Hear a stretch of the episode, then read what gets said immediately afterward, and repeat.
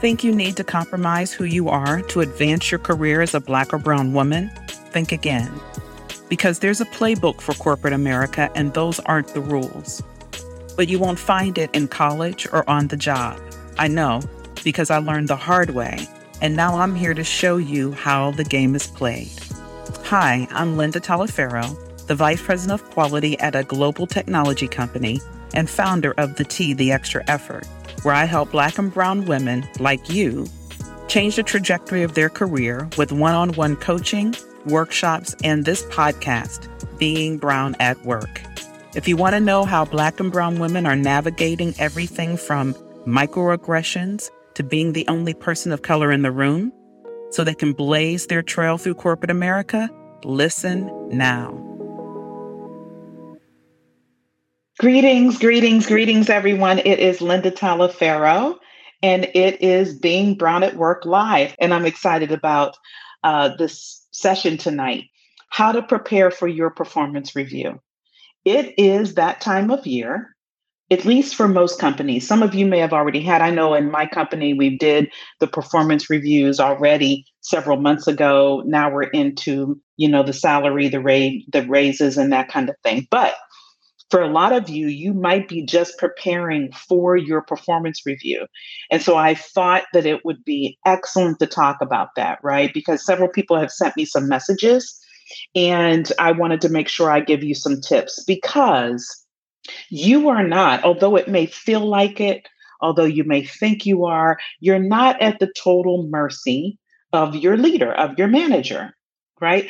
So, what I like to prescribe to either myself as leading a team or the expectation I have from my boss is that we've had these conversations throughout the year, right? So this performance review time should not be in a time where I'm nervous, I don't know what's going to be shared because we've had these conversations throughout the year. But not everyone does that. Not everyone shares throughout the year feedback so that you can continually approve. They wait until the end of the year, which is, I think, is very unfortunate. So, as you do a forward look, something that I would sincerely, strongly recommend is that when you get on the other side of this performance review, talk to your boss and say, look, as we get into 2023, can we have regular check ins? I know we haven't done that in the past, but it would help me greatly if we could have regular check ins because I want to drive continuous improvement in my performance. So that's a forward look. But right now, you are ready. You have to prepare for what's about to happen sometime this month or even uh, next month. And this is what I would highly recommend. Hopefully, you've done this. If you haven't, again, this will be something that you can do in the future but it's never too late. You should have documented along the way all of your wins, all of your wins.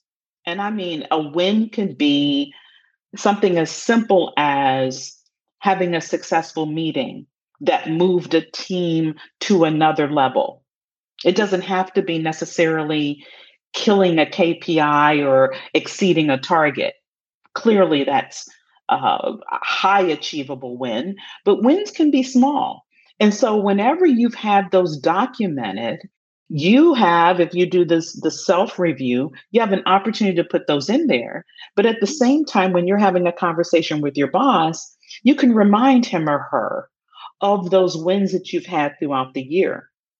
Another thing is have conversations. See, this, I know you guys hear me say this all the time. But this is the time of year when your relationships are important.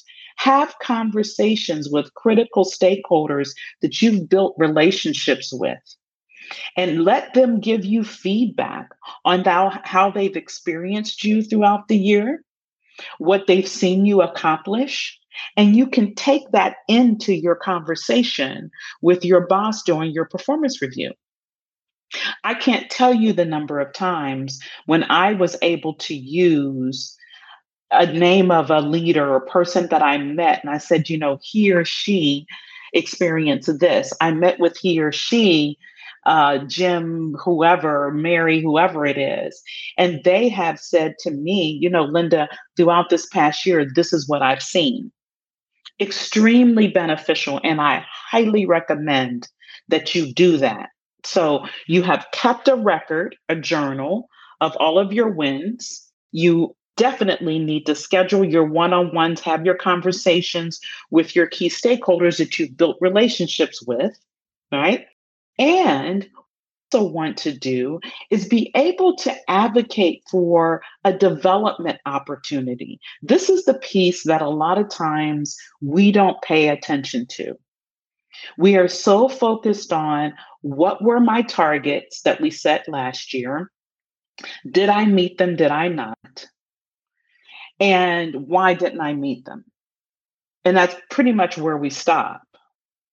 But we want to make sure that we don't miss the opportunity for the development side of this, right? The performance review is, yes, it's a rear view mirror look of how well we did the last year, but it's also an opportunity to plan for development for the future.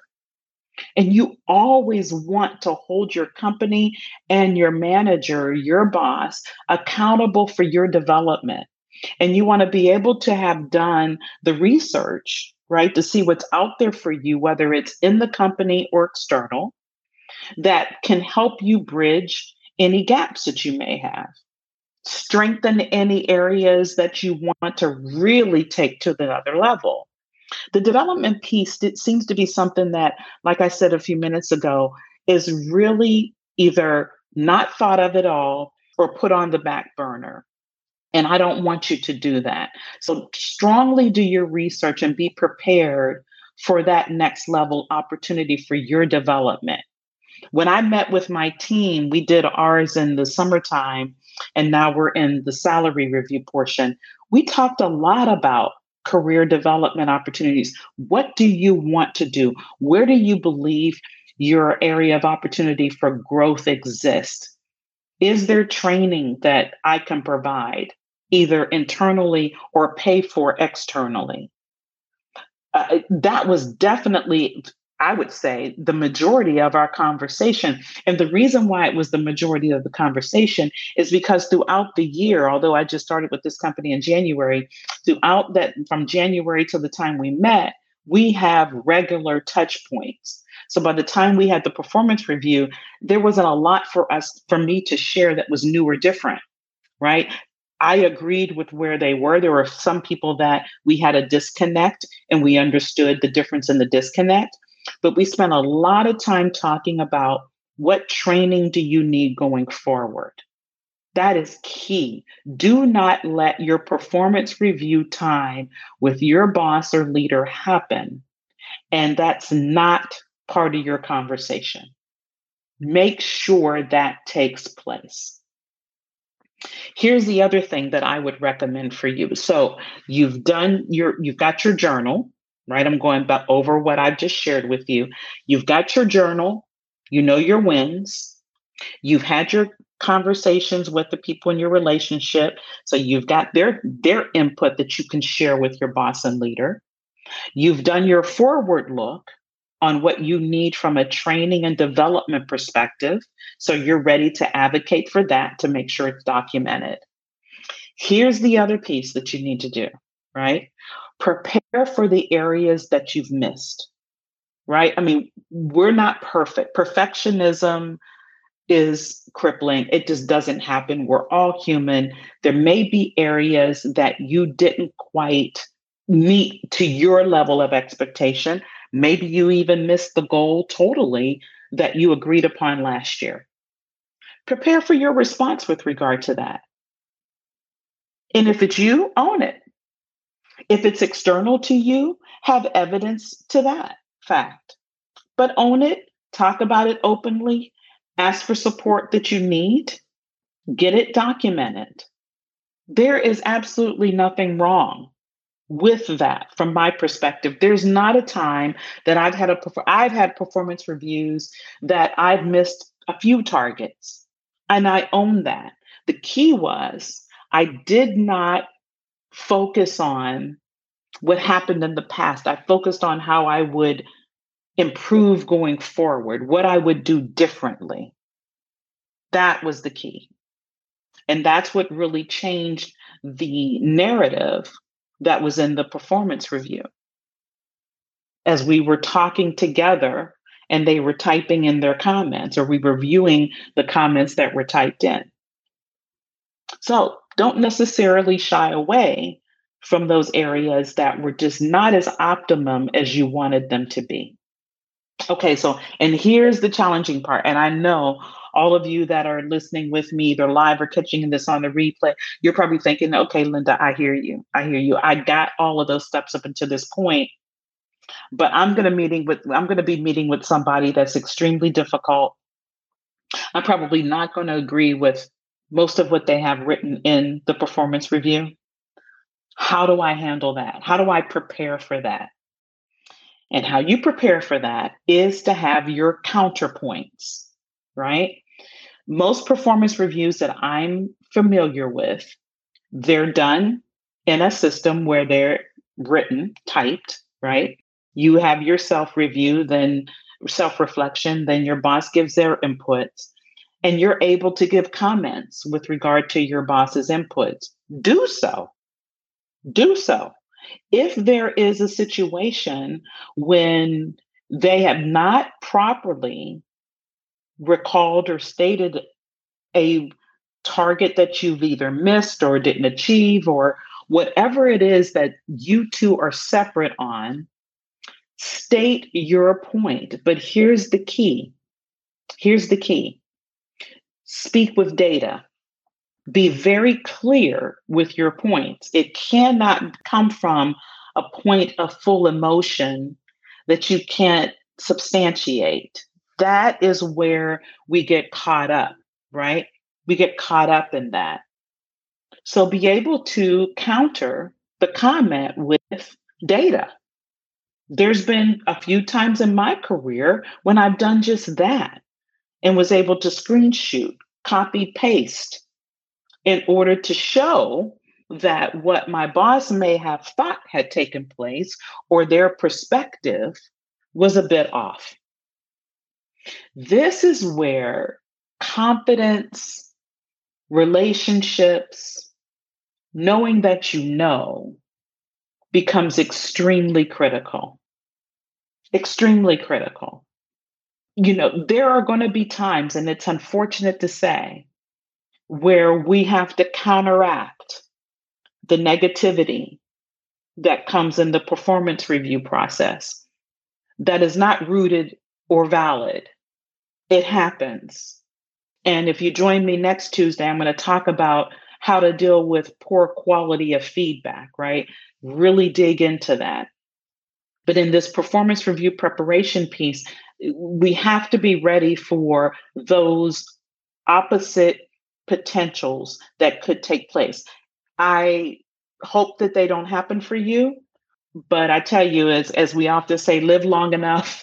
so I'll say work long enough in in this corporate scheme, and it'll happen.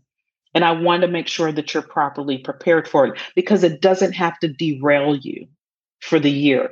It doesn't have to, to negatively impact you long term, right? But it all relies on how you address it. And I I am an advocate, a very strong advocate for speaking with data and facts. I mean, I can get emotional, I can you know, I can stand on soapboxes, I can do it with the best of them. But it's not until I use facts and data that it's impactful and it shifts things. So if you happen to have to be dealing with something that's in your performance view that is not accurate, rebut it, but do it with facts and data. Type it in, stand on it, your confidence level, share it in your one on one with your leader, and boss, and have those discussions.